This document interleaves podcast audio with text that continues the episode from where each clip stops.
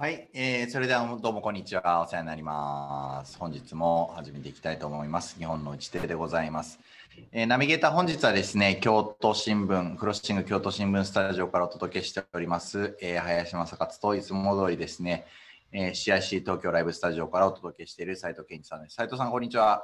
こんにちは。よろしくお願いいたします。お願いします。というわけでですね、早速ですが、プロジェクト A を始めたいと思います。じゃあ、斉藤さんの方からお願いしてよろしいでしょうか。はい。えー、先週までは、あの、福井新聞様の方で、えー、プロジェクト A ということで、5回にわたってご紹介をいただきましたが、えー、再び、あのえ戻りまして、え IT とかテクノロジーの方も、え紹介していけたらなというふうに思っております。えー、最近は、えー、ブロックチェーンを使ってコンテンツを管理するとかあいろんなエピソードがありますあのネタがありますけれども今日はですね、えー、アートリガーの、えー、代表取締役社長の坂井谷まどかさんにお越しいただきまして、えー、ブロックチェーンの、えー、ビジネスを立ち上げられておりますので、えー、その、えー、プロジェクトのチャレンジをお聞かせいただければと思っております。えー、改めてプロジェクト A のご紹介もできたらなというふうに思っておりますが、えー、プロジェクト A はですね、えー、はいあ、ありがとうございます、え。画面がちょっと切れちゃったかな。はい。えー、日本を良くする01の新しい新しい挑戦を応援する15分のコーナーでございます。えー、大小さまざまな企業のチャレンジの応援してほしいことをお聞かせいただいて、えー、どのような形で応援したらいいかというのを視聴者の皆様と一緒に考えたいなと思っております。えー、それではですね、えー、早速、えー、いけますかね。はい。では改めまして、えー、よろしくお願いいたします。では、はい。そうしましたら、あの本日あの自己紹介のことですね、えー、いろんなちょっと思いとか、なぜやったのかとか、そういったところをご質問できればなと思ってますのでよろしくお願いいたします。はい、よろしくお願いいたします。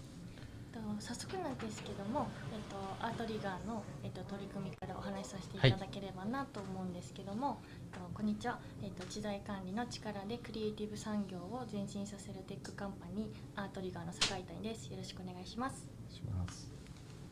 皆さん突然なんですが仕事場で急速に変化を感じていらっしゃいませんか？そう業務の IT 化です。会計システムや顧客管理システム契約管理システムなどのクラウドサービスの導入やコロナ発生をきっかけにさらにペーパーレスも進んだことでしょう。業務の IT 化によって時間短縮やコスト削減などさまざまな恩恵を受けてらっしゃると思います。しかしその反面慣れない作業や IT 人材の不足といった深刻な問題にも少子高齢化問題とともに直面されているビジネスパーソンの方は多いのではないでしょうか。実際にクラウドサービス導入後の設定や運用は専門知識を要する場面が多く習得に時間がかかりミスも多発していることが近年取り上げられています。私たちはこのような IT が進んだ世界で忙しい皆さんの不安感やジレンマを解消するためにデジタルアダプションプラットフォーム通称 DAP サービスを提供するためにラスブロックチェーンシステムの開発を行いました。日本での digital adoption の認知度はまだ低いですが海外では一足先に digital adoption が業務生産性早期の価値や効果の創出ユーザーのエクスペリエンスと満足度を向上する新しいテクノロジーカテゴリーとして定義されており急速に成長している分野で今後も伸びていくと予測されています。 digital adoption とはユーザーが最初から意図された通りにソフトウェアを使いこなせる状態を整えることでソフトウェアの持つ機能を有効に使い蓄積されたデータを元に意思決定を行うことで導入効果を最大化するための概念を指します。アートリガーの DAP サービスラースブロックチェーンシステムの導入効果としてレベニューシェアが発生するプロジェクトにおけるワークフローの整備コスト削減業務プロセスの自動化売上の改善顧客満足度従業員プロジェクト関係者の満足度の改善の5点が挙げられますが本日は特にブロックチェーン技術を用いた開発を強みとするアートリガーの業務化プロセスの自動化におけるユーザーの実利的なメリットをお話しさせていただきます。ラースブロックチェーンシステムでは取得特許をベースとした技術でショップカートポスレージエスニス販売など複数のカート情報を一つの場所で経理処理し製品やコンテンツの制作販売に関わったプロジェクトメンバーにリアルリアルタイムかつ自動でレベニューシェアを行うことができます。なぜこれらが実現できるのかというとラースブロックチェーンシステム導入後は契約売上分配率のデータを誰も改ざんできず透明性が高い情報をプロジェクトメンバー間で共有できます。これは通常のデータベースでは実現できません。対改ざん性が高いブロックチェーンを使うことによって実現しています。また通常のデータベースとブロックチェーンをバランスよくハイブリッドで使用しておりパフォーマンスを保ちつつ対改ざん性を実現しています。リアルタイムでのレベニューシェアが可能になることによってプロジェクトの結果に対するフィードバックの速報性が高くなりプロジェクト関係者全ての意思決定とのスピードアップモチベーションアップを実現します。また仮想通貨や口座あ銀行口座 API 電子マネーデジタル通貨を連携させレベニューシェアの手段として使うことによりリアルタイム性を保証しています。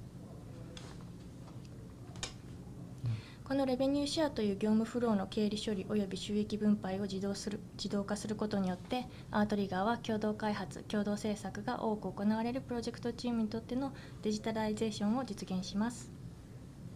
特に広告コンテンツ D2C の3つの市場を行き来する専門職人材やプロジェクトチームに向けてラースブロックチェーンシステムの導入を促していきます。はい。ありがとうございます。ありがとうございます。結構あのまあ僕の方もコンテンツのビジネスをやっていたりしまして、えーいろんな側面であの実績の管理もそうですしあとはまあ売れた売れないとかもそうですしあるいはそれに対する収益の案分とかそういったところは実は結構アナログな作業をしていてあのこういうブロックチェーンで、えー分配していくとかいうところが使えるのはすごくいいなと思ってはおるんですけれども、あの視聴者の皆様の場合ってどんな場面でなんか使えるとかなんかそういう想定をちょっとお聞かせいただけるとありがたいなというのと、まあ、あとは実は興味があるのはなんでこれを作ろうと思ったのかっていうところはちょっとお聞かせいただけるといいなと思ってます。はい、ありがとうございます。そうですね。えっ、とまあ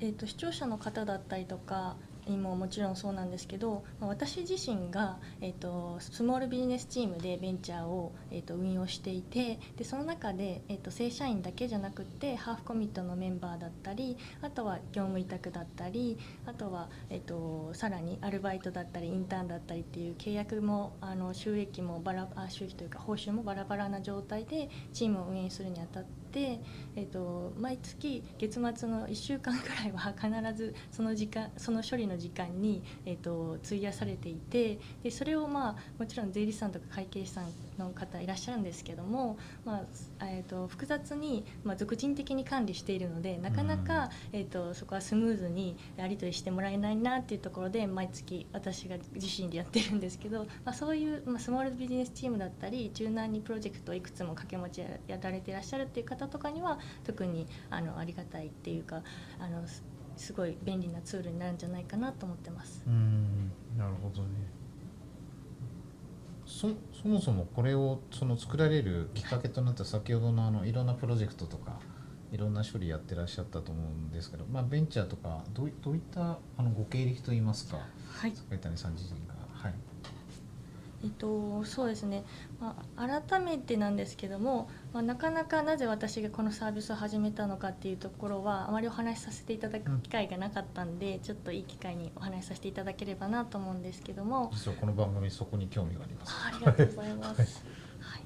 でまあ普遍的に言うと、まあ、できないことをできるようにするということへのすごい情熱があるっていうところで あるんですけど、まあ、私のバックグラウンドが大きく関係していてで、まあ、私は、まあ、細々と、まあ、内装業を営む父と、まあ、保育士の母という比較的、まあ、あの裕福ではない家庭の長女として育ったんですけども、まあ、そのその頃からあ、まあ、小さな頃から、まあ、豊かな感性の持ち主でして、えーと、高校は田舎の地元では数少ない美術学科に入学してでその後は東京の美大、まあ、過去短大でアートとデザインの道で情熱を燃やしていたんですね。あそうなんですね、はい、その道だったんです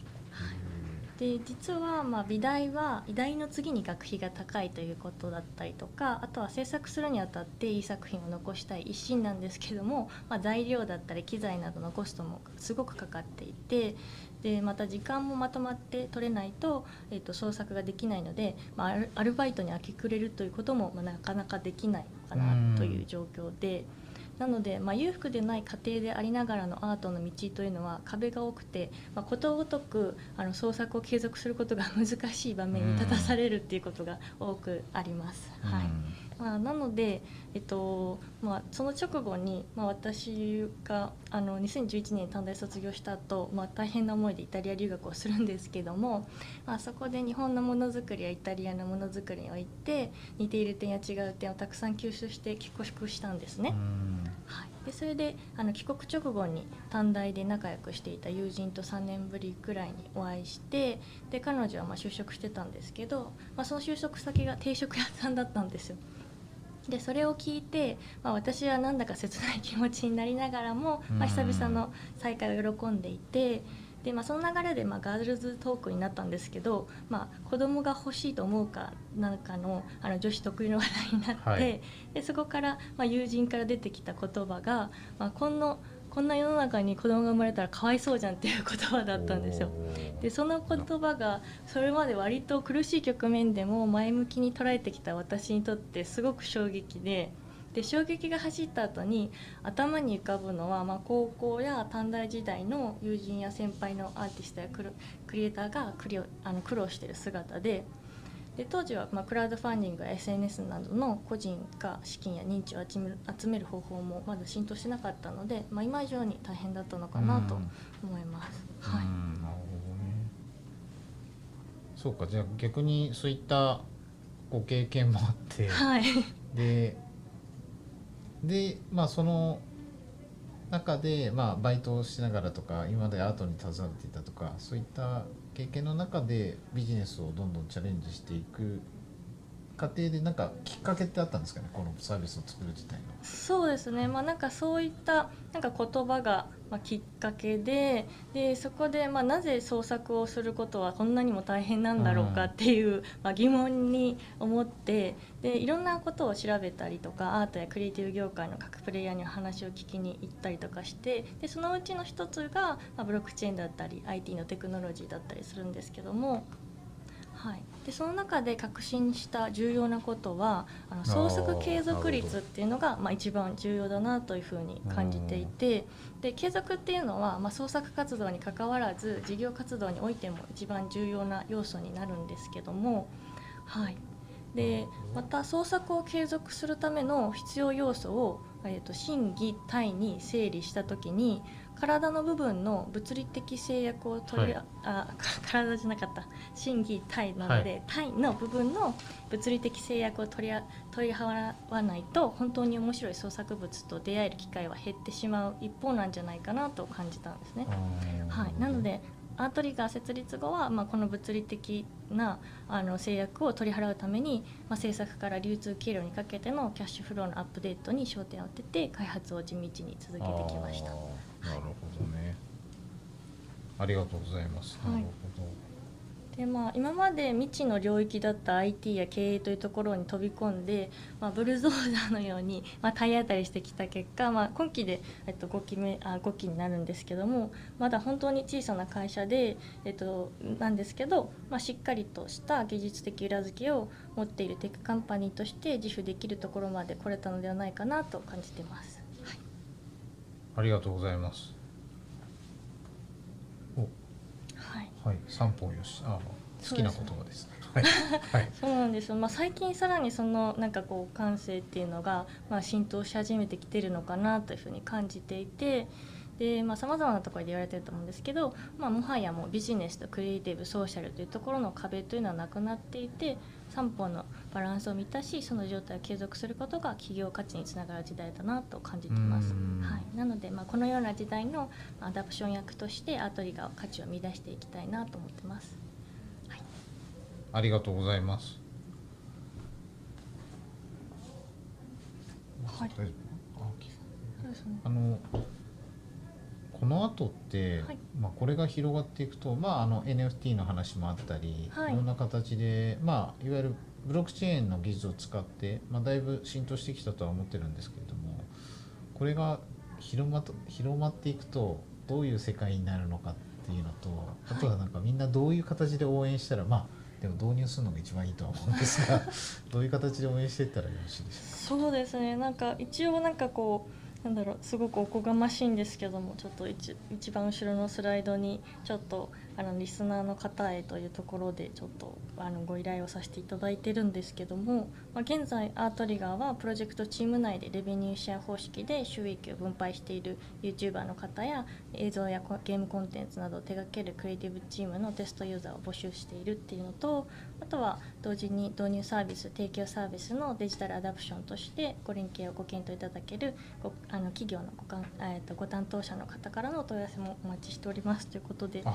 はい、ちょっと告知をさせて応援の方法もバッチリ揃っている形ですね。はい、はい、最新情報はまあアトリガーのツイッターだったり、フェイスブックのアカウントからあのご覧いただけるとあのえっ、と最新の情報が手に入れられるのでチェックしていただけるとありがたいです。わ、はい、かりました。ありがとうございました。ありがとうございます。これからの技術を使いながら、あのクリエイターの支援だったり、はい、あのコンテンツメイクの支援っていったところが実現できるかと思いますので、ぜひ皆さんご興味ございましたら、ハートリガさんのホームページおよび SNS 見ていただければと思っております。はい。では本日改めましてあのお時間いただきましてありがとうございました。ありがとうございます。えー、えー、では次のコーナーに行かせていただければ。はい。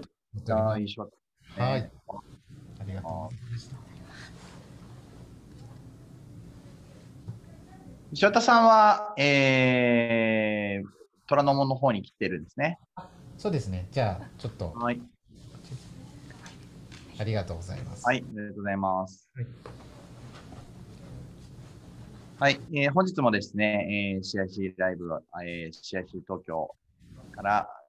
お届けしております。えー、次のゲストはですね、日本酒、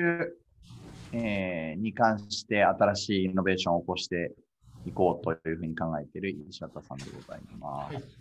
もともと国税庁、えー、ご出身ということですね、かなり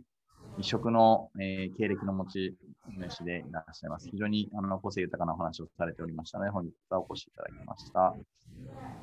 さて、石渡さん入れますでしょうか準備中かなはい、入っていらっしゃいましたね。はい、ありがとうございます。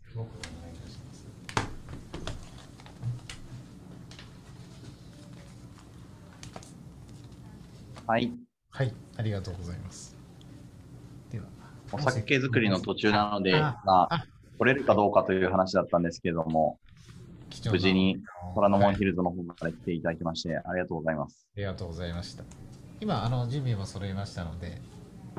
始められます。はい。ありがとうございます。石渡さん、こんにちは。こんにちは。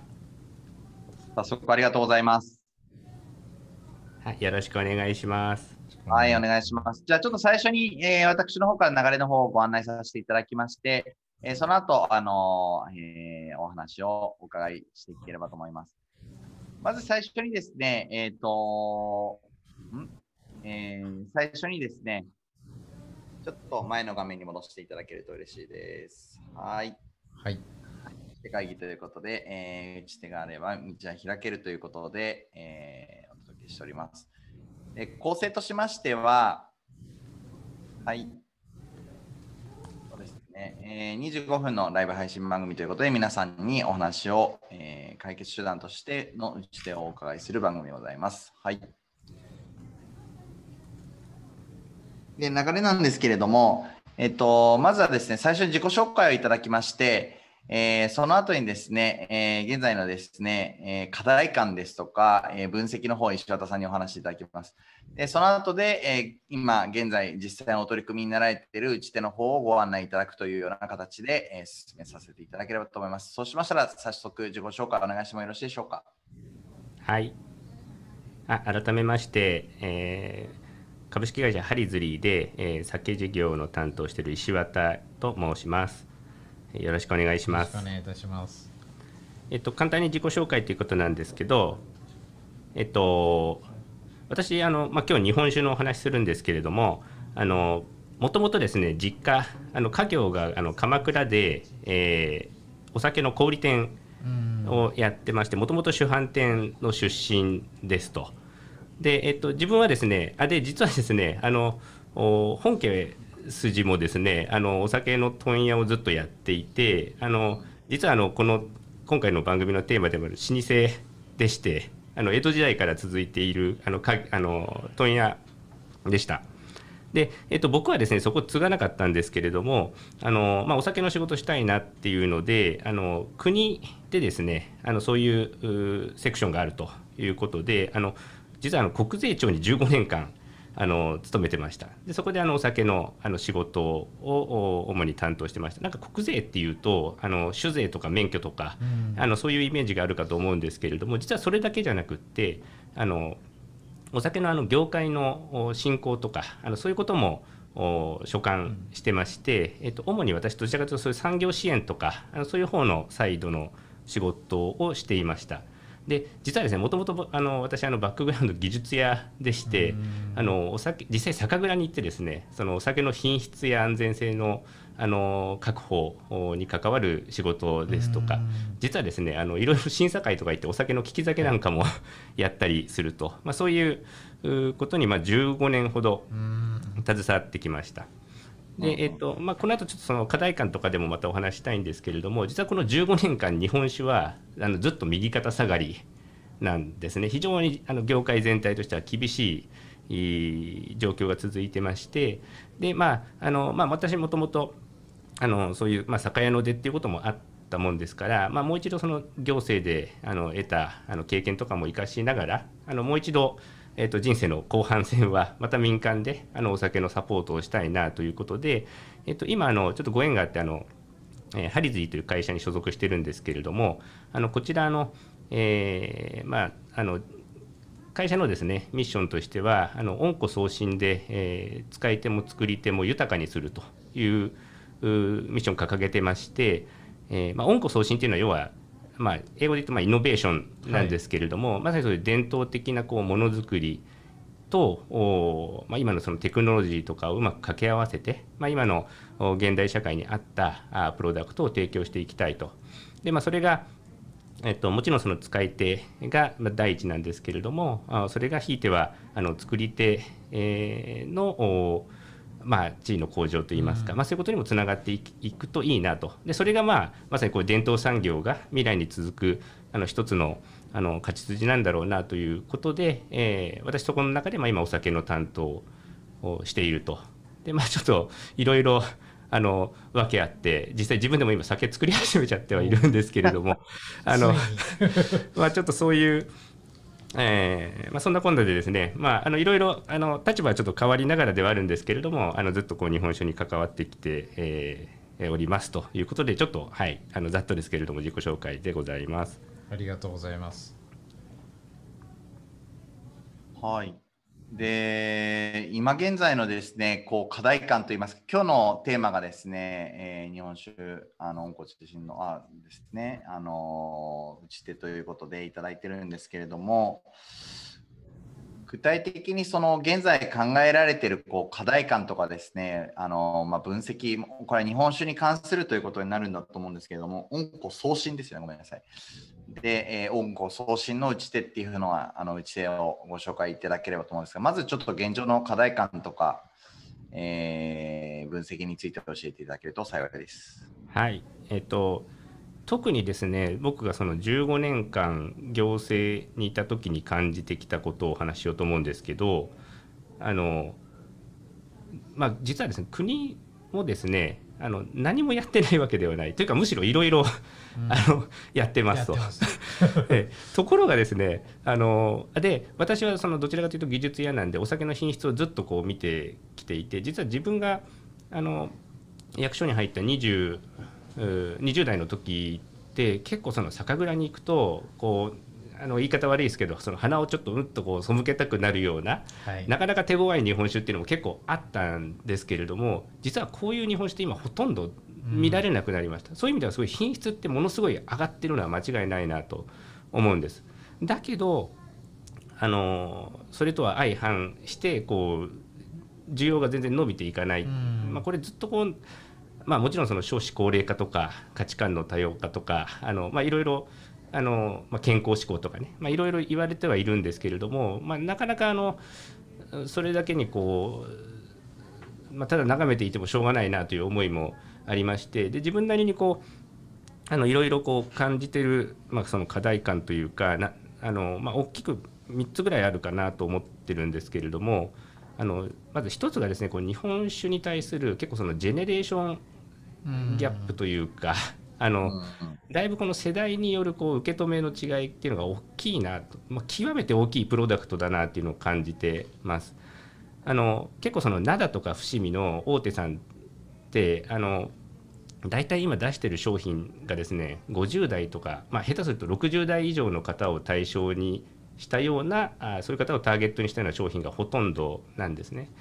でえっとまあ、そういう意味ではすごい20代30代の方の、まあ、もちろんその日本酒だけじゃなくてアルコール全般なんですけれども結構お酒離れが進んでるっていうのをこう、結構肌で感じてます。ちょっとまああの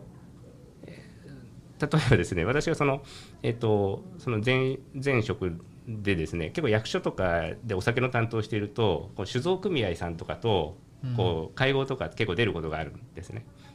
で、まあ、普通乾杯日本酒じゃないですか、はい、相手相手、ね、相手酒造組合ですからね。はいはい、で、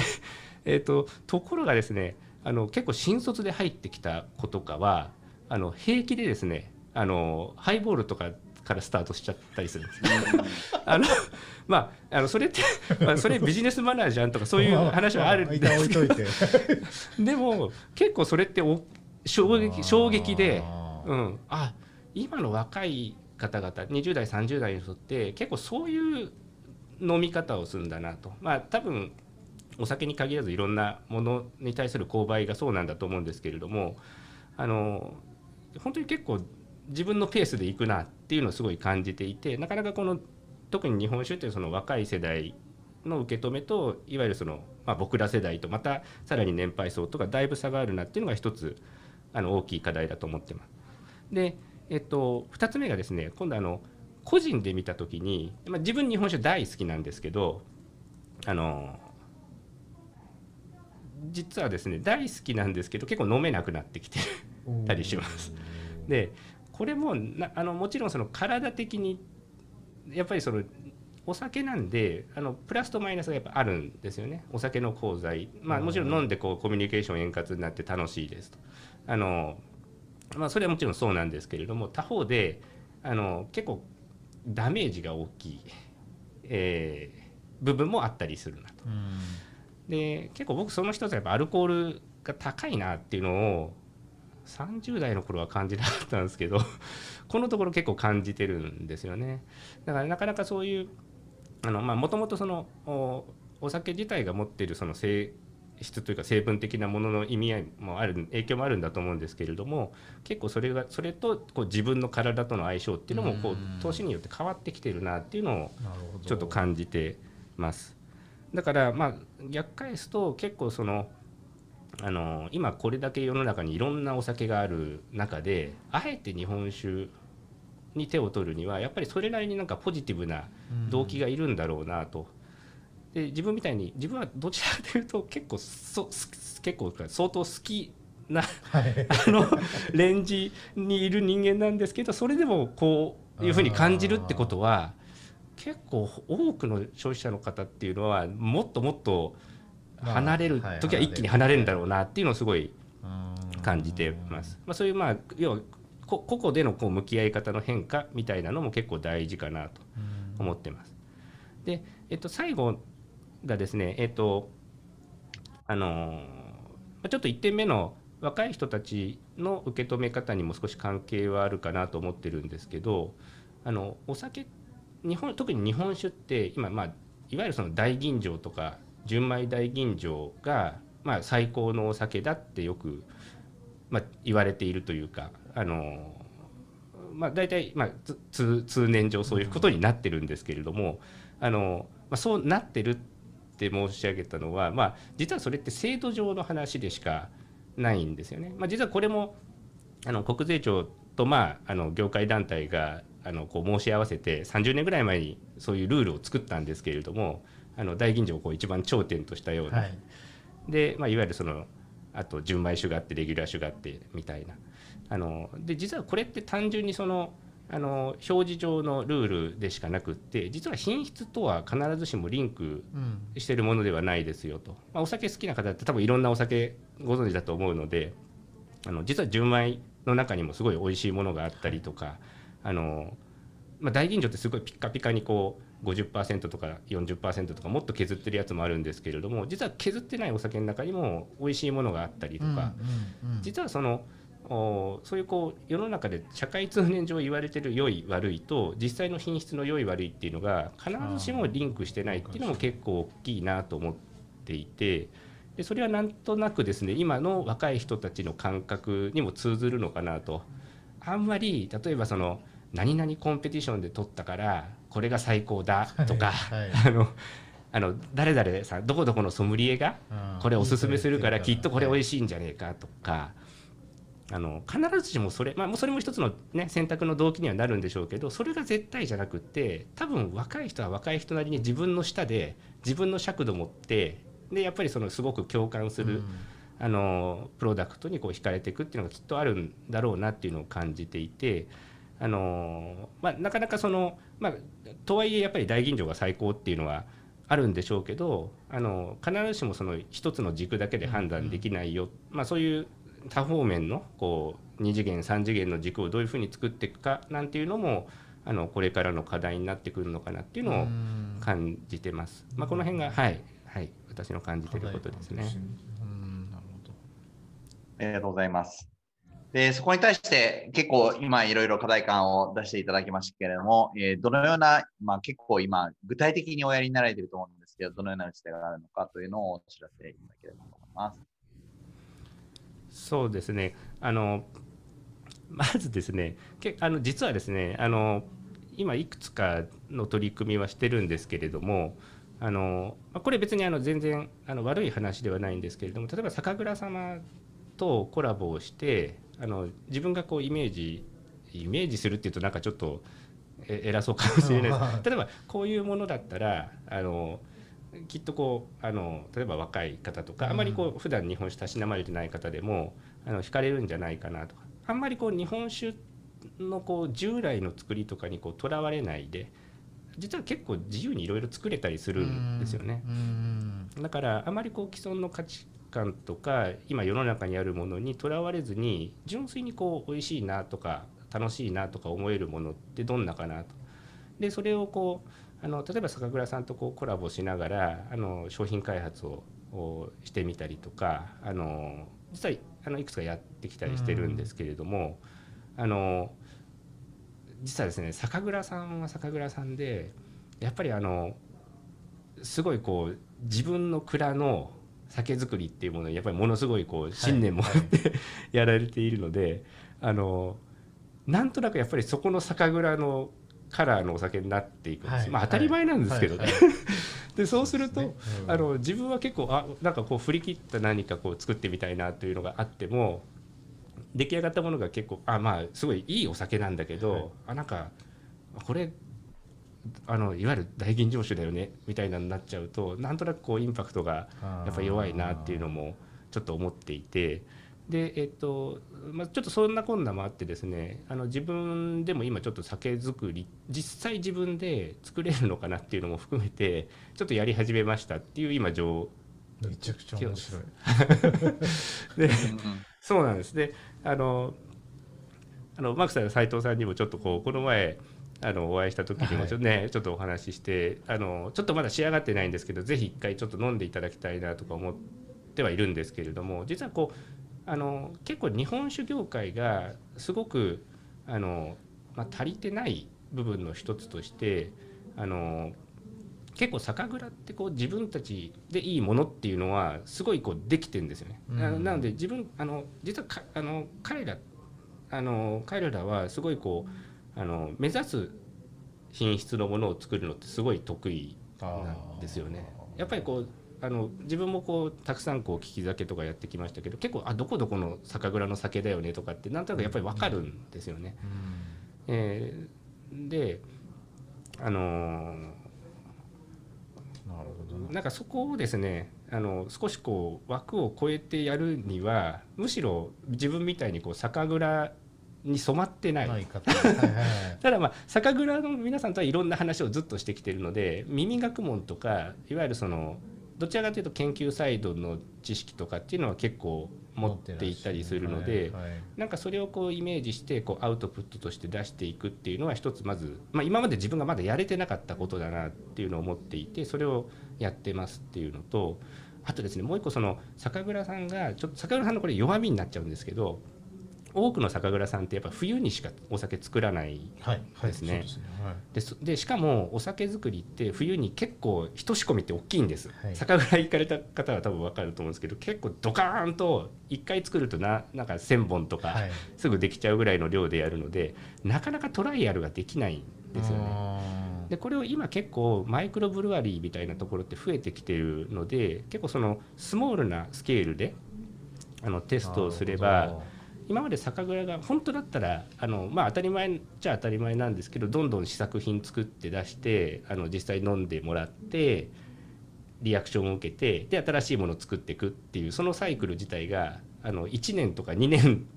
スパンかかってたものをもっともっとこうショートスパンでやっていったらいいなっていうので今ちょっとそういう試みをしているところです。なんでもうなんですかね。実は今日も午前中お酒仕込んだりしてたんですけど。で それが多分来週ぐらいとかにまたできてきて。でそれをこへうあの味を見て。であもっとこうだったらいいよね。ああだったらいいよね。みたいなのをすぐまた形にできるっていうのは結構大きなことかなと思っていて。ちょっと今そういうあんまり従来型の酒蔵さんだとやりにくかったような商品開発っていうのもちょっと今心がけているところですね。なんかいろんなあの一確かにおっしゃる通り1年に1回のチャレンジというかあのチャレンジ回数が少ないのかなって今聞いて初めて あそういえばそうだと思ってこれはですねそうなんです。よくですね私も杜氏さんいろんな杜氏さんとお話しするとですね、今年の冬はこの一つにかけるみたいなね、はい。でなるほど。本当にね昔の杜氏さんって本当にそこに、えまあ、今もそうででだと思うんですけどやっぱり命かけててでこれでもし失敗作作っちゃったらあの 蔵元にそうタンク1本無駄にしちゃうとね、はいはい。あのそれこそやばい首かかってるみたいなそういう話になってきちゃうのでなかなか勇気を持ったトライアルができなかったのかなっていうのはちょっと思ってるんですけどうんまあ、なんかそそういうこうサイズ感も今の時代感に合ってないですよね。うん、もっともっとこう小ぶりに、まあ、その代わりきちっといいよより良いものっていうかねうん高品質なものをしっかり開発ししていってで飲み手さんにさらにこう寄り添ったものを作っていくっていうのがやっぱりこれからもっともっと求められるかなっていうのを感じています。確かに確かに確かに。なるほどな。結構でもあのその業界で長くいて違う立場になったからこそ仕込むお酒っていうのが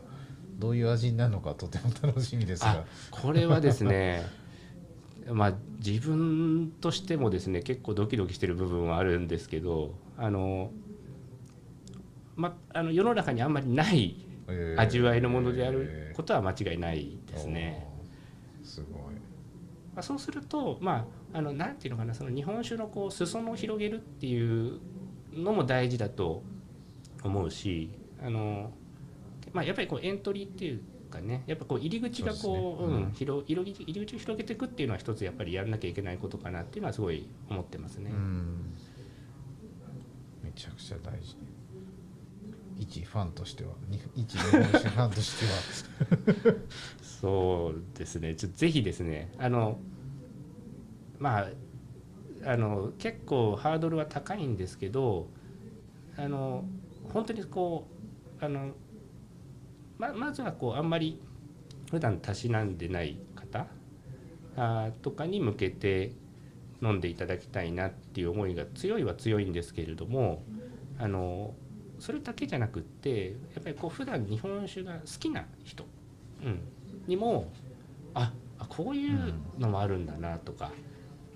あとあの、まあ、お食事とのねこうお酒単体で飲む人って多分ほとんどいらっしゃらないと思うので、はい、あこういうお酒だったら例えばこういうお料理と合わせられるなとか何かこう新しい発見とかをしていただけるとすごい嬉しいななんてことをちょっと思いながら、あのやってますね。いつ頃あそう。ですえー、っと 順調にいくと秋。ですね。10月11月ぐらいにはあのお披露目できるといいなというので、ええ、この場所でもぜひ。あそうですね。ちょっとぜひ宴会やりましょう。今コロナでねできないですけど。いいな。マッ クさん。あマックさん、はい、フリーズしちゃったかな。あ大丈夫かな？聞こえてますよ。はい。マックさんあのごマックさんも日本酒お好きな方だと思うんで。はい。あのぜひ一緒に飲みつつ。なんかこの打ち手自体が、なんだろうきちんとあの土台の上に成り立ってるし打ち手というか試作になってると思うんでなんか僕もその下の世代とかで日本酒をもっと飲んでほしいなと思いつつ今お話しいただいたハードルはとても高いなって 思いながら日々悶々としているので、その風穴になるとすごく僕も嬉しいなと思いますし。あありがとうございます、なかなかこうまあお酒今ねあのアルハラとかもあるんで、まあ、やっぱりこう主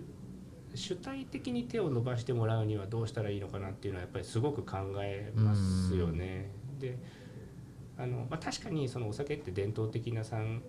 業だしプロダクトだしそのお酒自体が持つその背景とか作り手の思いとかあの歴史とかあのどんな環境で作られてるとか、まあ、そういうこともすごいあるあるし、まあ、僕もそういうところにすごい惹かれるんですけれども実は結構そのステージってあのだいぶ進んだ人。確かに確かに、うん、あのやっぱり入り口は味なんだろうなみたいなところはやっぱりあって、うん、美味しいが正義ですね。そうまずそこが、うん、でそこでなんかこうみんなでワイワイ楽しめるねとかあるいはまあ別にそのあのもうちょっとこうなんていうんですかねゆっくりあの家でのはい、あの豊かな時間が過ごせるなとかなんかそういうまず体験がやっぱり大事だと思っていてでそこでもし入ってきたらそこからは結構そのまさにその、えー、日本酒の持つですねその世界観というかなんかそういうのをもっともっと伝えていけるのかなっていうのはすごい感じてますね。本当は僕もそこを伝えたいっていう思いがやっぱり強いんですけどなんか最近気づいたのはそれぐわっとやり始めちゃうとこれ酒好きのですねあのアダルトの典型的な パターンでちょっとここは今グッとこらえながらこらえながらやってます。ありがとうございます、はい、あもう気づくとお時間にはなってしまったんですがありがとうございます。いえいえ。あのそうしましたらあの打ち手会議ということであの一言あの打ち手のチャレンジの、えー、やってやってらっしゃる内容だったり課題感だったりを一言でまとめていただいて、えー、本日終われればなと思っておりますのでよろしくお願いいたします。はい。えっと、やっぱり日本酒っていうのをこうまずやっぱり敷居を低くしてというか、まあ、誰もが楽しめるようなあのプロダクトにしていきたいな。でそのためにはこのお作り手もまあ業界全体も含めてになるんですけれどもあの結構クローズドなあの業界なのでやっぱりもっとこうオープンにあのしていくことが大事かなと、まあ、自分も業界内にどっぷり使っていない立場なのであのそこを生かしてやっていきたいなっていうふうに、えー、思ってます。はい、ありがとうございます。はい、ありがとうございます。日本酒もですね、オープンにイノベーションをしていけるといいなというふうにお伺いしながら思いました。えー本日はですね、あの石田さんにあの虎ノ門までお越しいただいて、私が残念ながら京都にいるというですね、こういうすごい寂しい組み合わせになっちゃいましたが、石田さん来ていただいてありがとうございましいえ、ありがた。とうございました。また、はい、ぜひ飲みに行きましょう。はい。はい、行きましょう。日本酒の売り上げに貢献したいと思います。はいというわけで、皆様本日も、えー、内世界ありがとうございました。また15分後にお会いしましょう。